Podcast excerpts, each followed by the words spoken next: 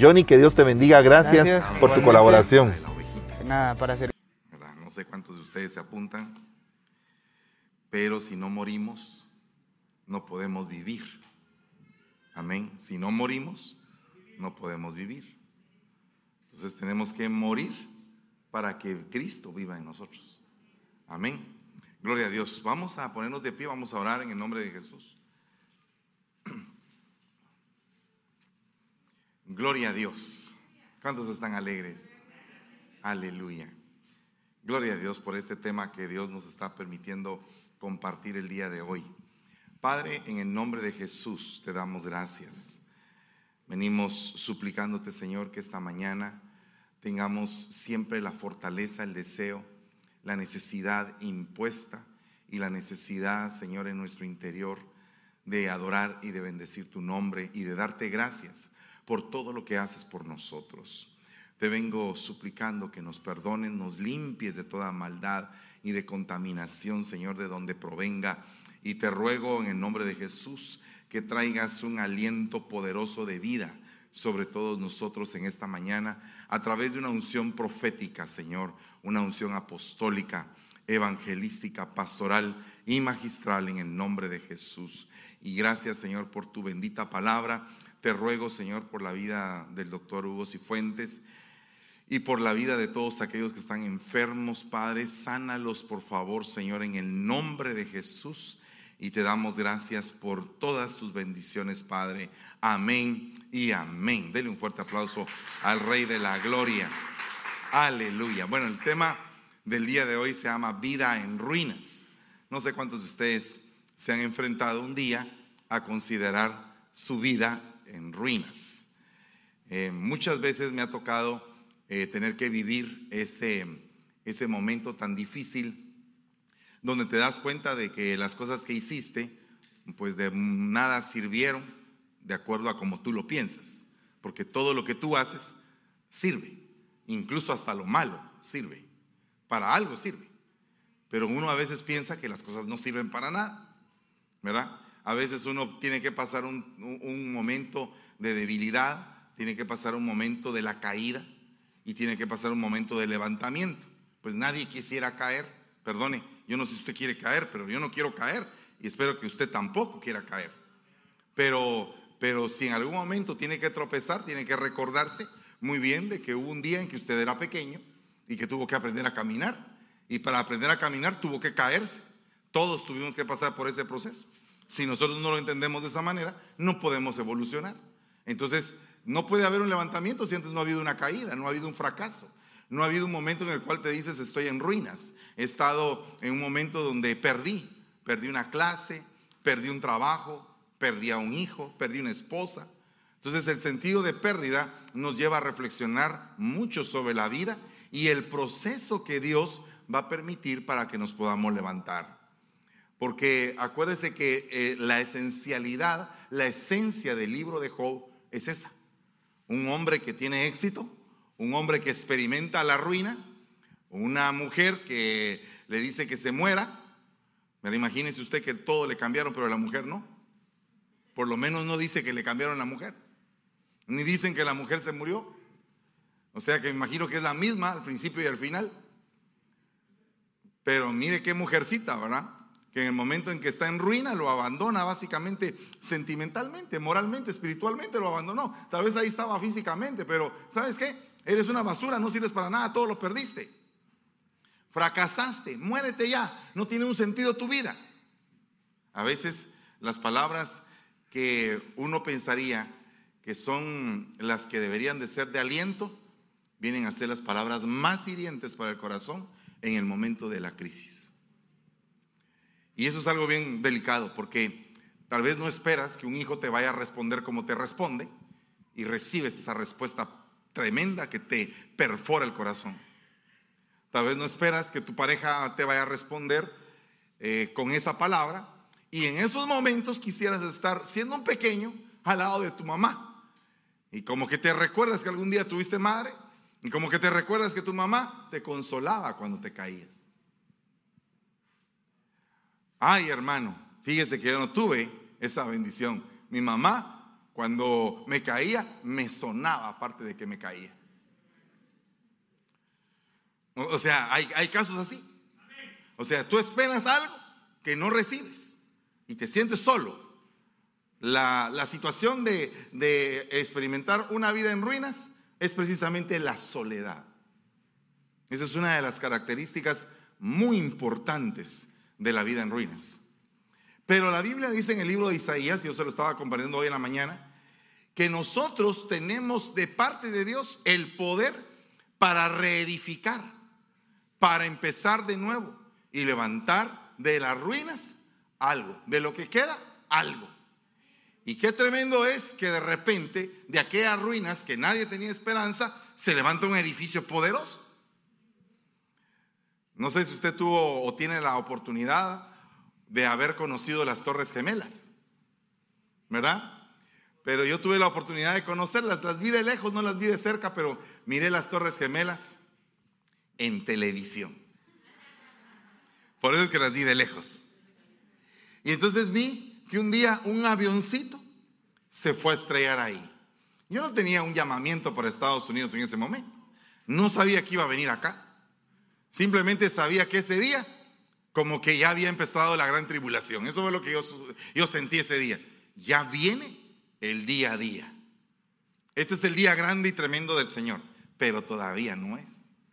Imagínense si eso no es, ¿cómo va a ser cuando sea? Es delicado. Pero entonces lo vi de lejos. Pero ahora que fui a Nueva York, vi el edificio tan hermoso que levantaron en ese lugar. Y entonces me pongo a meditar con respecto a la voluntad de un pueblo de decir, no estamos derrotados. Nos vamos a volver a levantar. Mire, eso es, eso es humanamente. O sea, no estoy hablando nada espiritual por el momento. Estoy hablando de algo terrenal que a cualquiera le puede pasar, cualquiera se puede caer, cualquiera puede fracasar. Y hermano, lo que sucedió el 11 de septiembre, pues no, es, no fue nada grato. Pero el país dijo, nos vamos a levantar. Cuando fue el terremoto del 76, Guatemala dijo, eh, Guatemala está en pie. Hicieron unas calcomanías que decía así, y todos los carros ponían su calcomanía ahí, Guatemala está en pie. Como siempre hay alguien que quiere criticar o como alguien que quiere burlarse, los universitarios decían, Guatemala está en pie, pero con las patas para arriba, decía. El punto es que aquí el, el asunto es que eso es humano. Eso es de la carne, es la humanidad actuando con un poder de decir nos vamos a levantar de nuevo. Ahora imagínense que si la humanidad tiene ese, esa voluntad, ¿por qué un hijo de Dios no la tendría que tener? ¿Por qué será que un hijo de Dios, si se siente derrumbado, se va de la iglesia?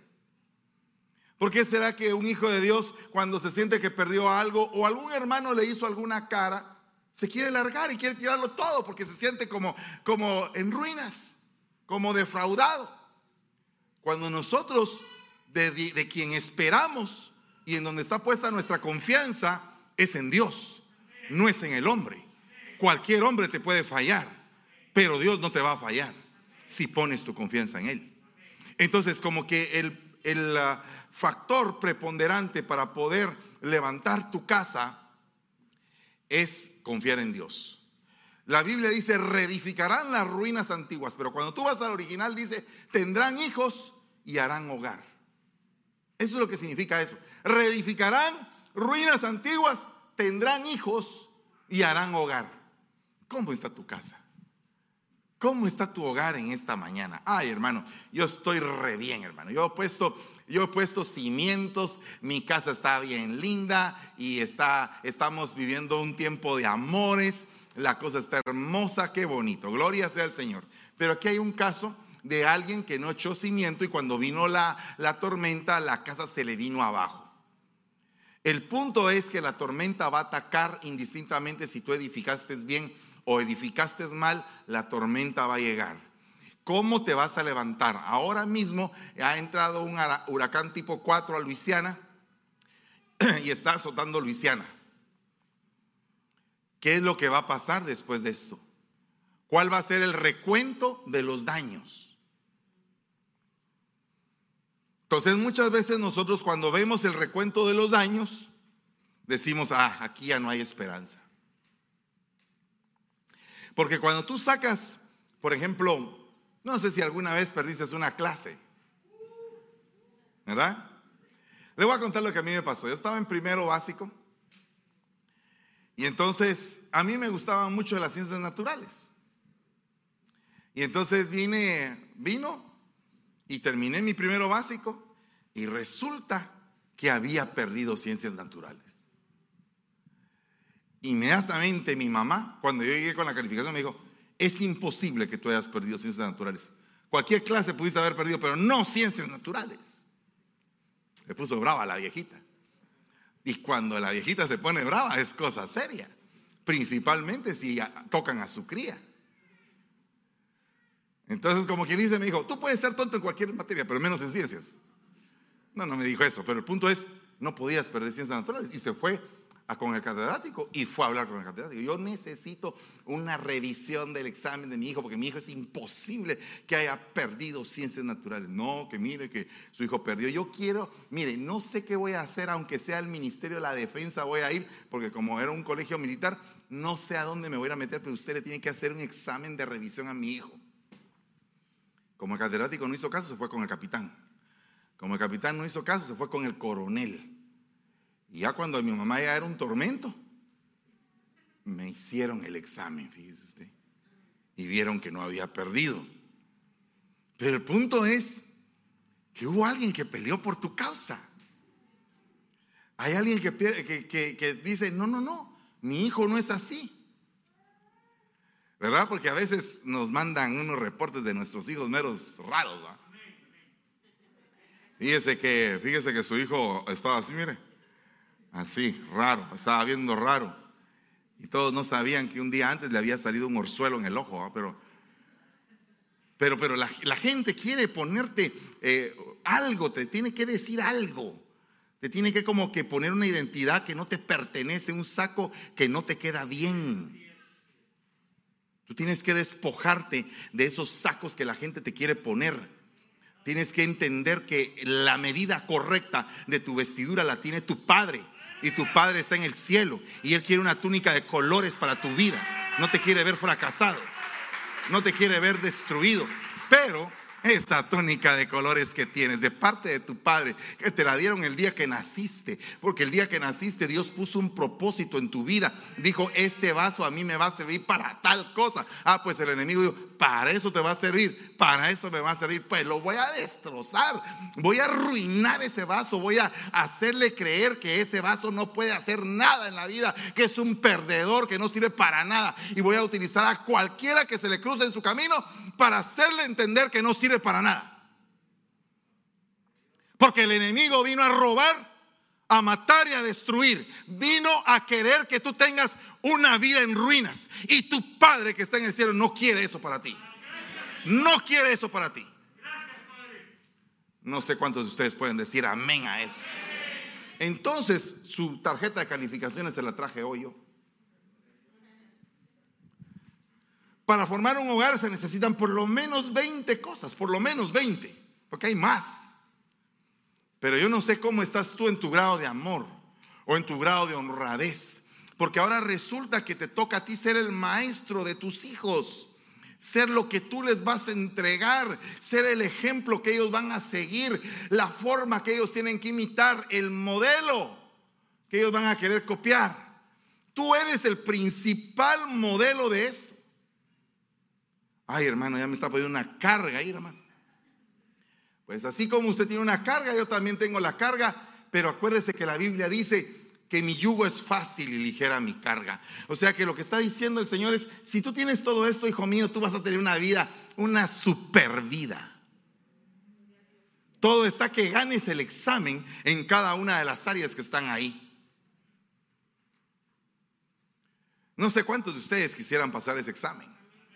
Si quisieran ustedes pasar ese examen, tómenle una foto y digan el día lunes, bueno, esta es la, esta es la tarea que el Señor me quiere poner en mi vida para, para hacer un hogar, no para, no para tener una casa, no para comprar un carro o para trabajar todo el día y olvidarme de mis hijos, de mi mujer y de todo el mundo. No, necesito tener un hogar. Porque si tú tienes un hogar, aunque no tengas casa, pero tienes hogar. Es como aquellos muchachitos que no tienen grandes marcas de ropa, pero siempre bien limpios. Bien peinaditos, bien limpios con su ropita sencilla, de tal vez de bajo costo, pero bien limpita, a otro que tal vez tiene solamente marcas, pero está sucia. O está desordenado, está arrugado. Entonces uno ve la calidad de la gente con pocas cosas, uno ve, oh, aquí hay, aquí hay cariño. Aquí hay entrega, aquí hay dedicación, aquí hay un padre y una madre que se dedicaron a criar de ese niño un constructor de hogar.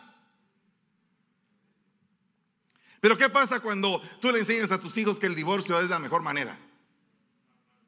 ¿Qué pasa cuando un día llega mamá y dice, ya estoy cansada del viejo? Y tú estás oyendo ahí. ¿Y qué va a hacer mi mamá? ¿Será que va a aguantar? ¿Será que no va a aguantar? ¿Será que va a seguir luchando por su matrimonio? ¿Va a cuitear? ¿Va a tirar la toalla? ¿Qué va a pasar aquí en este momento? Un grado de incertidumbre, un grado de ruina. ¿A qué le vas a enseñar a tus hijos? A resistir, a valorar los principios que Dios dejó establecidos. ¿Qué vas a hacer? Porque depende de lo que tú hagas, Así es como vas a ir heredándole a las generaciones la reconstrucción de tu nombre. ¿Cómo lo podemos ver? En la genealogía del, Señor Jesucristo. En la genealogía del Señor Jesucristo se atravesó una mujer que su suegro decía que no servía para nada, que era la viuda negra que mataba a sus hijos y que no quería, no quería que esa mujer se casara con su hijo menor porque esa mujer mataba hijos. Estaba maldita la mujer. Y sin embargo esta mujer dijo, bueno, ok, voy a absorber ese momento donde mi suegro dice que soy maldición, me voy a hacer más maldición. Me voy a vestir de prostituta para alcanzar la semilla de mi suegro, pero esa semilla no se me escapa. Esa semilla de Judá tiene promesa. Esa semilla de Judá tiene promesa, entonces yo voy a, a hacer lo que sea necesario por alcanzar esa semilla. O sea, se hizo maldición ella. Porque en su tiempo decir que una mujer era prostituta era una mujer que estaba maldita. Y se hizo maldición con tal de alcanzar la semilla del Señor. O sea, te tienes que humillar hasta lo sumo, hasta lo que sea necesario. Porque mira, si Dios tienes, si tú tienes un Dios que se humilló hasta lo necesario, hasta lo, hasta lo sumo, hasta lo peor, hasta que el mundo dijo, este hombre está en ruina total, está fracasado. Y a través de esa ruina total que el mundo miraba, se estaba alcanzando la victoria más grande de todos los tiempos, por los cuales la humanidad iba a ser salva. O sea, lo que para el mundo puede ser un fracaso, para Dios es un éxito. Para lo que el mundo puede decir, ay hermanita, ¿cómo es que usted aguanta a ese hombre? Ay, ese hombre, yo no lo aguantaría, pero ni un mes. Y usted tiene como 50 años de estarlo aguantando, sí he aguantado. Pero mis hijos saben que su madre ha luchado, que su madre ha llorado, que su madre ha intercedido, que su madre es una guerra, que su madre no cede. Yo les estoy enseñando a mis hijos a luchar, a luchar en la vida, a no darse por vencidos, a seguir adelante, a poner el pie y conquistar la tierra, a no ver hacia atrás, sino que ver hacia el frente. ¿Cuántos dicen amén todavía? Es difícil. Nadie dijo que fuera fácil. Pero es cuando tú decides en tu vida a decir, yo no puedo aceptar la ruina. No me voy a dar por vencido, seguiré adelante hasta que las cosas se den. aleluya. Pero el problema es que cuando, cuando tú decides hacer eso, la decisión, la insistencia, la persistencia, la capacidad de poder seguir al frente y de poder buscar lo bueno, de poder abrirte surco en medio de lo bueno, te hace enfrentarte a un espíritu terrible que no permite que se levanten las cosas. Ese espíritu terrible se le conoce como el espíritu de la necedad. Cuando tú te decides hacer algo es cuando más duras se ponen las cosas. Cuando tú te decides a levantar y decir voy a, voy a tomar el día de hoy la determinación de cambiar esto, ahí es cuando aparecen las cosas para que se opongan firmemente a lo que tú te habías propuesto hacer. Y es precisamente cuando te quieren volver a tumbar. Porque dice la palabra, el hijo necio es ruina de su padre. Y gotera continua las contiendas de una esposa. O sea que dice que eh, hijo necio y gotera continua van de la mano. O sea que un padre de familia se puede sentir muy mal cuando su hijo se porta mal, se pone en terquedad y la mamá continuamente, mira, mira al niño, mira lo que hiciste, tú tienes la culpa, tú hiciste esto. Por eso es que el patojo es igual a ti, a ti es igual. Tiene hasta tu misma forma de caminar. Pero, pero aquí yo lo que veo es que no hay un hogar que se han propuesto a reformar al hijo sino que hay un hombre que está luchando con un espíritu de necedad y con un espíritu de contienda. Eso es lo que yo veo ahí. Entonces, ¿qué tenemos que hacer para esto? ¿Qué sería lo contrario? Clamar, ¿cuál sería el espíritu contrario al espíritu de la necedad? Sería el espíritu de la obediencia. Entonces, ¿qué es lo que tendríamos que empezar a clamar? Señor, hazme obediente. Hazme obediente a mí primero como padre. Hazme obediente con mi autoridad. Hazme obediente con mi jefe. Hazme obediente para que mi hijo que está desobediente vea en su padre la obediencia y él diga, yo quiero seguir los pasos de mi padre. Y si no los quiere seguir los pasos de su padre, van a confrontarle la vida al hijo.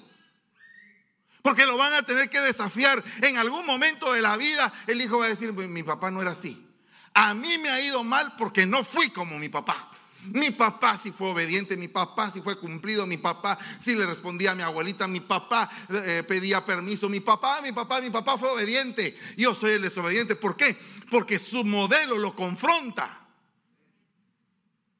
Pero cuando su modelo, en lugar de confrontarlo, lo estimula. Ay, mi papá es necio, yo también. Entonces no hay un patrón de un cambio de vida. No sé si usted ha llegado a una edad como he llegado yo, que digo, Señor, ¿cómo hiciste para que, eh, para que me criaran? ¿Cómo, ¿Cómo lograste eso? ¿Cómo logró mi mamá criarme y no morirme en el camino? Porque llega un momento en la vida en que tú tienes tus hijos y tú ves los problemas de tus hijos y dices, pero ¿cómo me hicieron a mí para... O sea, yo quisiera tener la sabiduría que tuvieron conmigo. Entonces uno dice, Señor, efectivamente mis padres hicieron algo bueno. En su limitación hicieron algo bueno. O sea, tengo un desafío para hacer yo algo mejor. ¿Me entienden? Yo no sé si ese es el tiempo. Ese es el tiempo real. Mis hijos de multimedia ese es el tiempo real. Dios mío, aquí cómo se le va uno el tiempo. Ya solamente 15 minutos me faltan. Yo no sé si usted sintió, yo no sentí que se me fue, se me fue el tiempo. Y apenas estoy arrancando usted. No, la verdad estoy, ahorita que vi, no puede ser. Alabado sea Dios por eso. Pero yo estoy predicando, espero que usted se le pase el tiempo igual que está sentadito oyendo. Mire, la boca del necio es ruina y sus labios una trampa para el alma. Entonces, una persona que es necia, por sus mismos dichos, se da a conocer.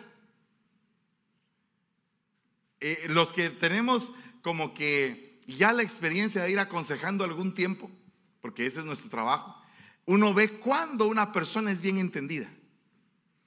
La persona bien entendida, tú casi que no gastas tiempo en ella. Llega a la oficina y dice, pastor, fíjese que ese es mi clavo, esta es mi situación, ¿qué hago? Hace tal cosa. Ok, pastor, ahí nos vemos. Y al rato, llega como a los dos meses, fíjese, pastor, que me fue bien, pero fíjese que tengo otro clavo. Pues ahora hace esto. Y entonces así, pero son gente entendida. Pero hay personas que, la verdad, van por el mismo problema y tienen 20 años de vivir por el mismo problema y no han tomado una determinación de ver qué van a hacer con ese problema. Y puede ser que ese problema no sea superado por causa de la necedad de corazón. por causa de decir, no voy a hacer esto. ¿Cuántos de ustedes en algún momento no pasaron un tiempo de necedad? ¿Se recuerda usted todo lo que ha tenido que sufrir por ese tiempo de necedad? Dios mío, no le quiero recordar sus pecados, pero me recuerdan los míos. Entonces me doy cuenta de que cuando tú operas en la necedad, todo te sale mal, nada encaja. Bueno, y ahora dicen que ahí faltan 21. Hace un rato 16 y ahora 21. Me alargaste el tiempo. ¿No? ¿Ah? Este es el tiempo correcto. Es que hace un momento aparecían 15 minutos, pero ahora aparecieron 21. Ah, con que alguien no haya ido a arreglar para que la fiesta continúe. Mire, hermano, bien tremendo, ¿no cree? Es bien tremendo que a veces nuestra propia boca pronuncia su necedad continuamente. En la pareja siempre hay gente, hay uno que es un poco más, como más dócil para hacer caso y otro que no es tan dócil para hacer caso. Y se casan. Y Dios mío, dice, dice, eh, pastor, dice la hermana, ¿verdad? Mire, yo le he dicho mil y una vez a este hombre, y aquel con su cara así, a este hombre le he hablado yo, y él no me hace caso. Fíjese, tremendo, ¿verdad? Pero resulta que el hombre tuvo una mamá opresiva y vivió toda su vida en matriarcado. Y cuando creció, se liberó del, del pie de su mamá. Entonces ahora él se siente el hombre de la casa, pero no sabe cómo. Porque está dañada la paternidad, nunca existió papá. Entonces como no existió papá, tiene dañada su paternidad, no sabe cómo, cómo se dirige una casa, pero él, quiere hacerlo, pero no sabe cómo. ¿Sabe usted que en la Biblia habla, ay, mejor no le voy a decir de qué habla la Biblia. No, sí, mire, habla del afeminado. El afeminado ese que no es precisamente homosexual, es una persona que se comporta como que fuera mujer siendo hombre en el hogar, en la estructura, porque no, no asume su rol de varón y deja que su mujer eh, asuma ese rol para siendo hijo de su esposa.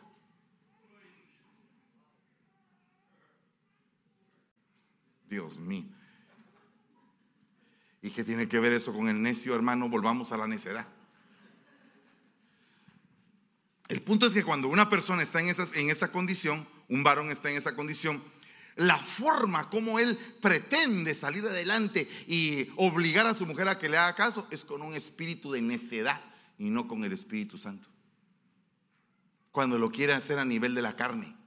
Pero ¿qué pasa cuando el hombre quiere hacerlo a nivel del espíritu? Busca liberación, busca consejería, busca que lo formen, se pone bajo una sombra paterna espiritual y entonces empieza a aprender a desarraigarse de esa situación femenina y a tomar el rol que le corresponde como sacerdote y como cabeza de casa.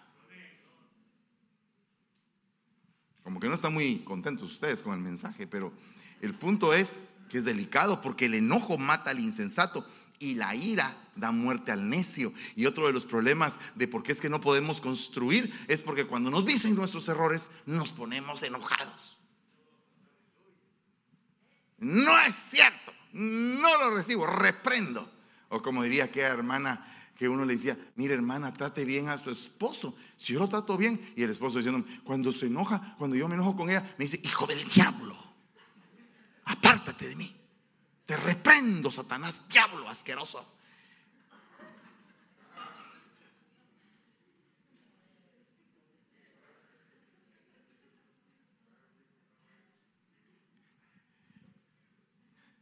Porque, porque mire hermano, eso no es ir a santa, hermano.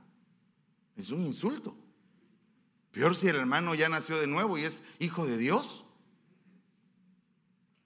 ¿Verdad? Entonces nosotros como que tenemos que analizar si no de la necedad pasamos a la ira.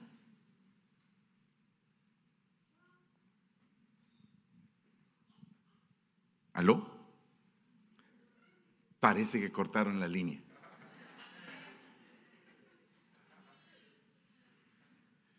Ay, hermano, ¿por qué no hablamos de la vida en abundancia, hermano? No, sí, sí, sí, pero tenemos que destruir la ruina totalmente para edificar, porque mire, el problema es que esto esto de la necedad, esto de la ruina, viene a ser como una especie de gobierno que se establece en el hogar. Es un gobierno de ruina, una miseria mental, algo que no te deja superar, algo que quieres estar revolcándote en la misma pobreza. Cuando Dios quiere que seamos libres. Hoy les estoy declarando en el nombre de Jesús que ha venido a visitarnos un río de liberación para que podamos ser libres en el nombre de Jesús de todas estas cosas. Pero hay que descubrirlas. Hay que decir, Señor, ¿sabes qué? Lidia tú con mi necedad, Señor, quítame la necedad. Arráncala, arruínala, derrócala, destruyela. Porque no puedo edificar si no hago esos cuatro pasos primero. De eso se lo voy a estar explicando hoy en la tarde, pero el punto es cómo descubrimos por qué es que no construimos. Y una de las cosas, por qué no se construye, es porque hay un espíritu de necedad, de obstinación. ¿Sabes que el corazón del hombre se acostumbra incluso al fracaso? y se deleita en el fracaso. Y hay gente que hasta aprovecha el, fracaso para sobrevivir. Ay, mire, es que a mí de todo lo malo me pasa en la vida. Mire, yo conozco gente que hasta falta que le pongan de apodo mala suerte. Porque, hermano, todas las veces que hablas con esa persona, todas las veces te habla de una calamidad. Todas las veces, mire que me duele aquí, que me duele acá, que esto pasó, que esto no sé qué. Todo es malo. Oye, si tú tienes una boca para declarar, Oye, dice la palabra que el Señor le habló a Jeremías, yo te he mandado para arrancar, derrocar, destruir, arruinar. Yo te he dado el poder para que lo hagas. Pero para eso, después de eso, después de destruir todo eso, entonces ya vas a poder edificar. No puedes tú salir de tu vida en ruinas si no pones tu confianza en el Señor totalmente. Tienes que poner tu confianza en el Señor. Decir, Señor, yo creo totalmente en ti. Creo totalmente en el poder de tu fuerza. Creo que tú me puedes limpiar, restaurar, cambiar esta mala manera de vivir. Yo no quiero tener este tipo de herencias. Yo quiero heredar lo mejor de mis padres, lo mejor de mis abuelos, lo mejor de mis bisabuelos y de tatarabuelos. Yo no sé si usted tuvo ancestros que tenían cosas buenas. Entonces reciba eso. Si su bisabuelo era finquero, tenía dinero en paleta, ¿y usted por qué no va a tener? No, es que mi abuelo lo vendió y lo hizo eh, chin chin. ¿Y tú? Te toca a ti ahora la estafeta. A ti te toca. A ti te toca correr. ¿Qué vas a hacer? No, que mire, que estoy cansado, ya estoy viejo, mire, ya estoy viejo, usted ya estoy re viejo. Y ahora un montón de, boxeadores viejos quieren volver a pelear, fíjese usted. Y ahí se ponen los viejitos a entrenar y haciendo cintura. Eh, Julio César Chávez ahí que queriendo otra vez. Ahí va el viejo, otra vez a pelear. Rocky, ya bien viejo, y quiere seguir peleando. Y usted, hijo de Dios, Mire, ya me puse enojado. Gracias a mí. Dios te bendiga. Gloria a Dios. ¿Y usted, hijo de Dios, quiere seguir peleando a estas alturas de la vida? ¿Quiere triunfar? ¿Ganarse algún cinturón, una corona? Hay todavía varias coronas que están todavía ahí en el cielo reservadas para todos aquellos que quieran terminar su carrera peleando. Aleluya. Yo no sé qué hice, yo ya arruiné todo el asunto, pero tuve yo la culpa. Ahora, el punto es esto. ¿Cuántos de ustedes están dispuestos a, meterse al salón de entrenamiento? A que les duele el cuerpo. ¿Usted ha ido alguna vez al gimnasio y después de mucho tiempo de no ir, cómo amanece el siguiente día? Que no quiere ni saber nada del gimnasio. Odia el gimnasio porque dice, ah, todo lo que me hicieron, principalmente ya la edad que uno tiene pero uno decide y dice, voy a seguir adelante. Voy a seguir adelante. El necio ha dicho en su corazón, no hay Dios.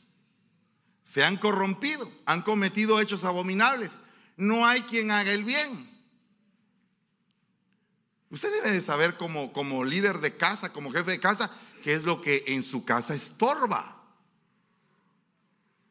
Me refiero a que usted tiene que tener un cuidado de qué es lo que ven en la casa, qué es lo que ven en la televisión, qué es lo que hay en qué libros se leen o qué, practican en la casa. Porque si usted no tiene ese cuidado, usted está heredando ruina para sus descendientes.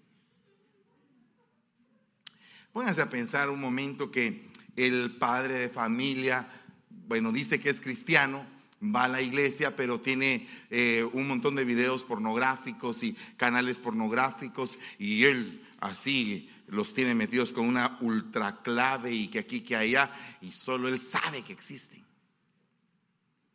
Pero resulta que en algún momento, no por obra de la casualidad, sino que el enemigo permite que el hijo tenga algún tipo de acceso.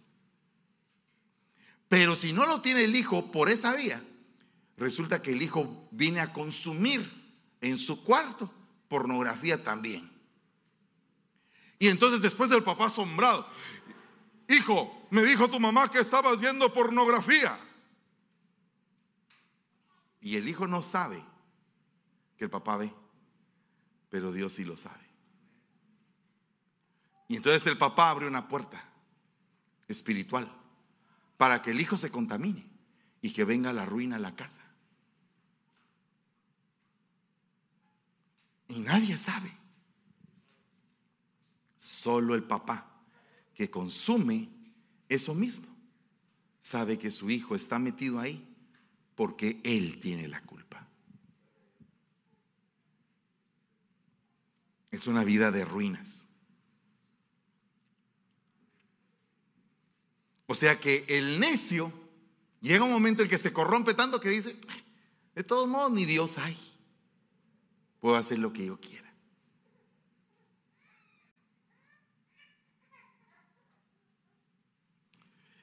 Hermanos, nunca había experimentado un culto tan silencio como este. Pero pregunto, hermanos, estamos metidos en el barco de la vida. ¿A dónde vamos a dirigir el timón del barco? ¿Hacia dónde nos vamos a ir? ¿Cómo vamos a poner las velas de nuestra existencia? ¿Cómo le vamos a entrar a esto nuevo que traemos? ¿Cómo vamos a cambiar? Dice, levántate, oh Dios, y defiende tu causa. Acuérdate cómo el necio te desprecia, te injuria, te ofende todo el día. Entonces, ¿qué pasa cuando las cosas salen mal? ¿A quién le echa la culpa el pueblo de Dios? ¿Le echa la culpa a sus actos o le echa la culpa a Dios de sus actos? no me respondiste, no me atiendes, me tienes olvidado. Ah, ¿Cómo así? ¿Quién es Dios y quién es, el, quién es eh, la creación? ¿Será que la creación le dice a su hacedor, ¿por qué me hiciste así? ¿O no será que eh, Dios te dice, ¿por qué te dejaste formar así? Esa fue la pregunta que le dijo Dios a Adán. ¿Quién te enseñó que estabas desnudo. ¿Quién te dijo? Yo no te lo dije. Claro que Dios sabía, pero hace la pregunta para saber qué es lo que el hombre va a contestar. Y el hombre lo primero que dice es la mujer que me diste. No tuve yo la culpa, ella fue la que. ¿Cuántas veces nosotros nos excusamos para no asumir la responsabilidad de la ruina que vivimos? es que siempre cuando tenemos una ruina, queremos como que echarle la culpa a alguien más. Siempre, siempre alguien tiene que tener la culpa. Y no asumimos el reto de decir, yo soy el que tiene la culpa. Hace mucho tiempo Amanda Miguel dijo, él me mintió. Él me dijo que me amaba y no era verdad. Él me mintió. no, no se recuerda ese coro. Y decía, mentiras, todo eran mentiras. Y todo el mundo, ¡Ah, sí es cierto.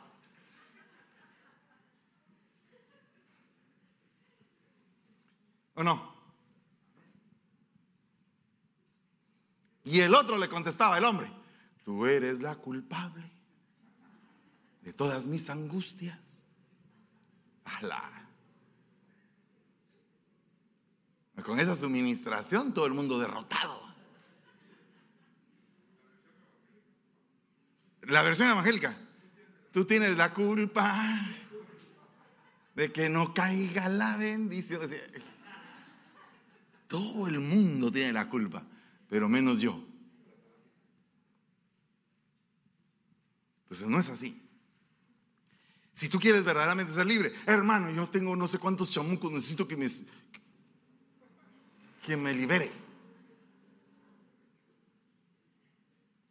¿Ok? Pero tienes que entender que la liberación es un proceso de reprensión y de establecer nuevos hábitos en tu vida. Porque yo puedo estar aquí reprendiendo 20 años. Te vas fuera, te vas fuera. O como dijo aquel hermano, ¿va? Te vas fuera, le dijo. Y el demonio le contestó, no se dice fuera. Se dice fuera. Y entonces el hermano que no sabía hablar le dijo, pues como seiga, pero te vas fuera. Pues como seiga, te vas fuera. No, no tú, el chamuco. Amén. Denle un fuerte aplauso al Rey de la Gloria.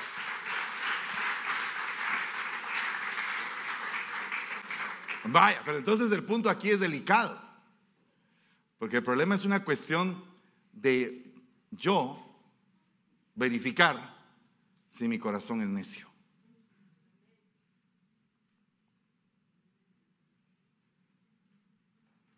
No, mi hermano, mi corazón no es necio, mi corazón es persistente. Ok. ¿Usted es persistente? Llore pues. Vamos a ver.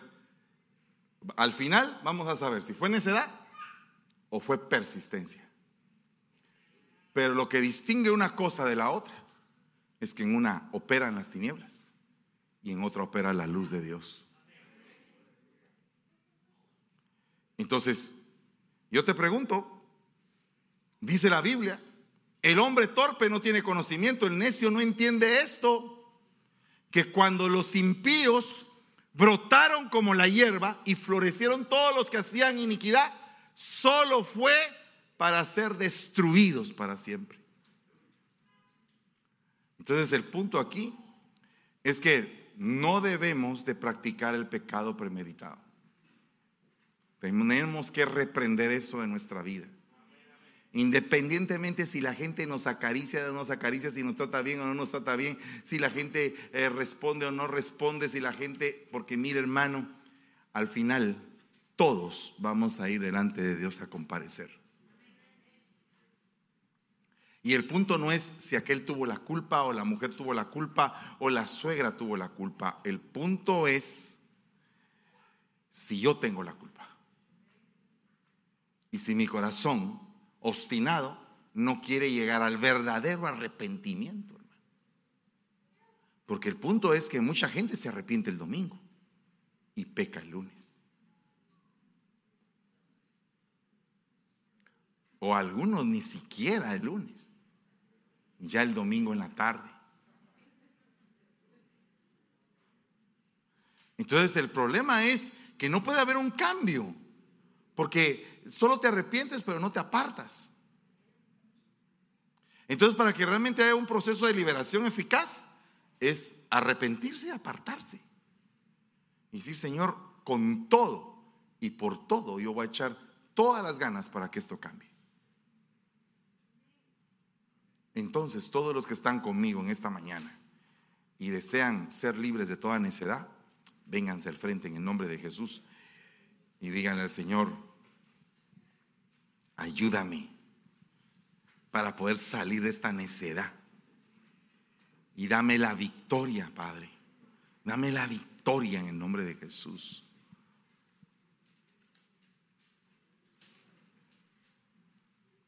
Bendito tu nombre. Bendito tu santo nombre. Pase al frente, véngase. Vamos a reprender todo espíritu de necedad que quiera conducirnos a la ruina. En nombre de Jesús. En el nombre poderoso de Jesús.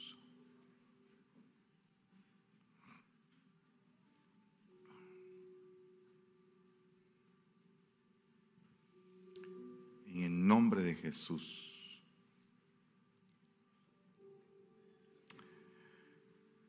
Hay momentos en que definitivamente la palabra ha mermado, ha, ha trabajado lo profundo y ha escarbado todo el pus que hay en el corazón.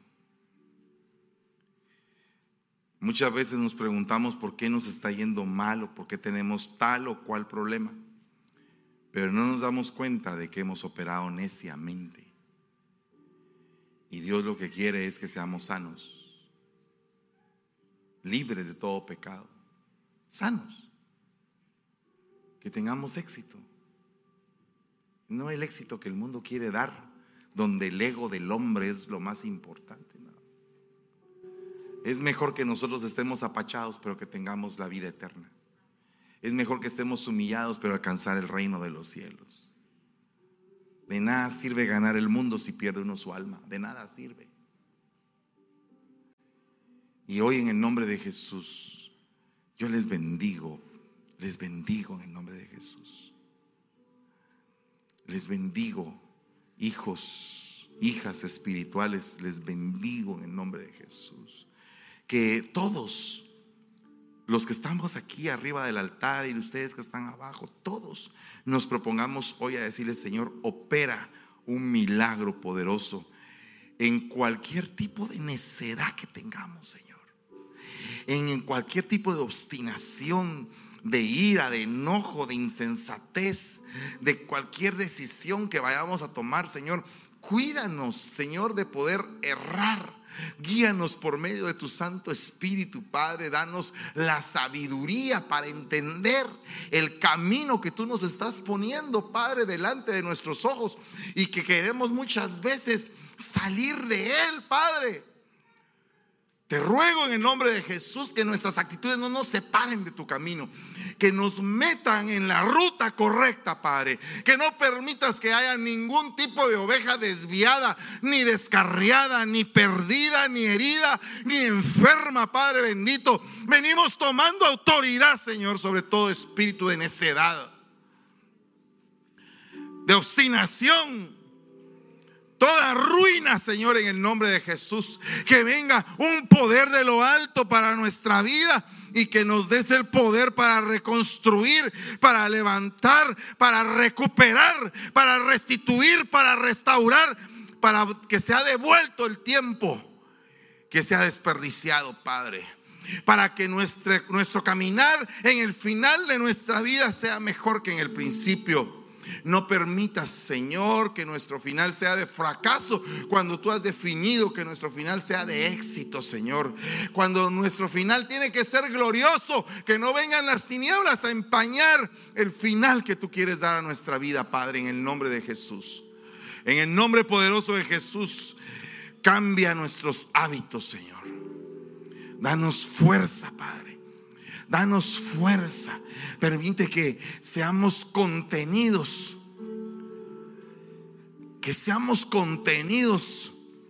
Y que toda la maldad que hay en nosotros pueda salir en el nombre de Jesús. Y que no vayamos a dañar a otros con nuestra actitud. Padre, por favor, danos un espíritu de obediencia. ¿Cuántos desean ese espíritu en esta mañana? Yo, yo, yo deseo un espíritu obediente, Padre un espíritu apacible, Señor. Mira, mira el pueblo, eh, eh, mira todo este pueblo, Señor, que tú me has puesto a dirigir, Padre, por favor. Que sea sobre nosotros un espíritu de obediencia, que seamos llamados hijos constructores del nombre del hogar, que seamos hijos, que seamos de tu agrado, Señor, en el nombre de Jesús. Hoy bendecimos a cada uno por nombre, Padre. Y te damos gracias, Señor, por todo lo que tú estás derramando y echamos fuera todo espíritu desobediente, Padre, y toda necedad de nuestro corazón. En el nombre de Jesús te damos gracias y te bendecimos, Señor. Amén. Y amén. Denle un fuerte aplauso al Rey de la Gloria. Qué tiempo tan glorioso el que acabamos de vivir acá en casa. Esperamos que también ustedes, todos los que estén viéndonos a través de esta transmisión, puedan eh, escuchar esta palabra, puedan saber que el Señor está levantando todas esas ruinas en su vida, en su familia, en su hogar, en cualquier situación que esté pasando, el Señor eh, está levantando esas ruinas y definitivamente nos va a restaurar. Amén, hermanos, los invitamos a que tú en casa te unas o si quieres también puedes, tienes la oportunidad de asistir a los servicios presenciales que vienen el día de hoy, allá en nuestra iglesia hermana San Francisco, a las 3 de la tarde y a las 5 y media de la tarde, o también te puedes conectar ahí en tu casa para poder escuchar la tercera parte y la cuarta parte de este mismo tema. Es un día dedicado a este tema y seguramente es para todos nosotros, para tener esa promesa que sí, el Señor va a seguir levantando esas ruinas. Así es, también. Eh, podemos, tenemos la oportunidad de compartir este mensaje con quienes quizás no lo pudieron escuchar en estos dos turnos de servicio que pasaron y también preparándonos para estos dos cultos de la tarde a las 3 y las 5 y media podemos también compartir la transmisión del servicio para que esta palabra llegue a todas las personas y que todas las personas quienes lo lleguen a escuchar puedan saber de que esas ruinas, de que la situación que está pasando tiene una solución y es Jesucristo quien es quien nos va a levantar con la palabra. Amén, amén. Así es, y hermanos, les invitamos a que se conecten eh, toda esta semana con nosotros. Como dijimos al principio del servicio, tenemos la oportunidad de siempre poder oír algo nuevo y siempre hay algo para todos. Los lunes a las 7 de la noche estamos con nuestro discipulado general. Esto es dirigido por nuestro apóstol, pero también por invitados especiales, seguido por eh, el estudio pastoral a las 8 y media de la noche. Todo esto siempre en Facebook y en YouTube. Los martes a las 6 de la tarde en Zoom todos los jóvenes tenemos nuestro discipulado general de jóvenes. Eh, para más información, mándenos un mensaje, ahí te damos el link para poder unirte con nosotros. Y a las siete y media está en Facebook y en YouTube a la escuela profética, seguido por la escuela evangelística a las ocho y media. Así es, también tenemos nuestras clases de doctrina los martes a través de Zoom para todos aquellos que son nuevos en la iglesia, nuestros corderitos, eh, doctrina básica, intermedia. Puedes eh, abocarte con nuestras personas encargadas, nuestro anciano de doctrinas, Felipe Castro, para cualquier información y recibir así tu clase de doctrina todos juntos. Los miércoles, los jueves y los viernes tenemos nuestros servicios generales. Los miércoles, noches matrimoniales a cargo de nuestro apóstol José Fernando Campos y nuestra pastora Debbie Campos, hablando de temas del matrimonio, la familia. Y los jueves, pastora Debbie está con devocionales, noches de devocional a las 7.30 y los viernes en la aljaba del salmista, diáconos de alabanza, jóvenes, estamos indagando un poco más acerca de la alabanza. Amén, hermanos. Eh, este sábado específico tenemos nuestra santa convocatoria. Al final verán el anuncio para toda la información de eso.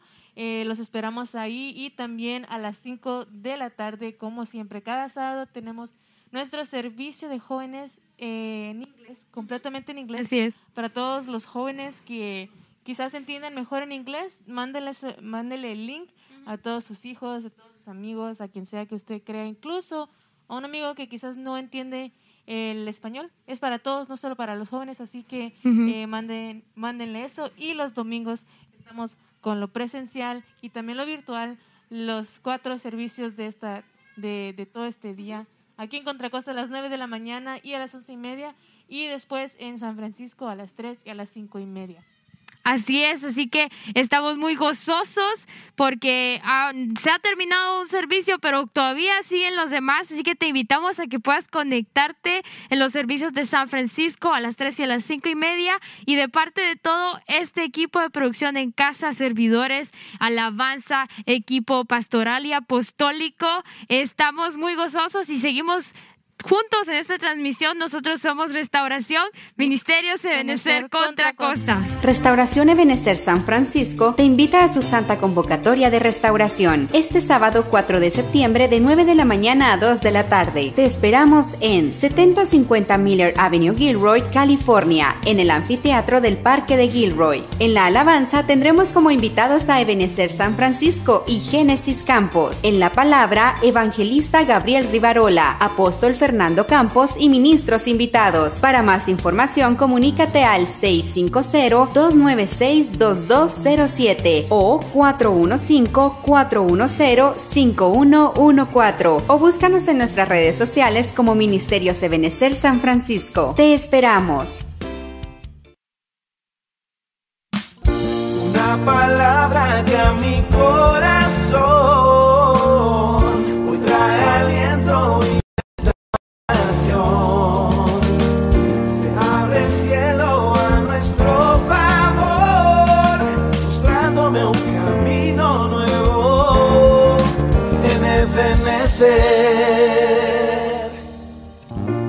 Restauración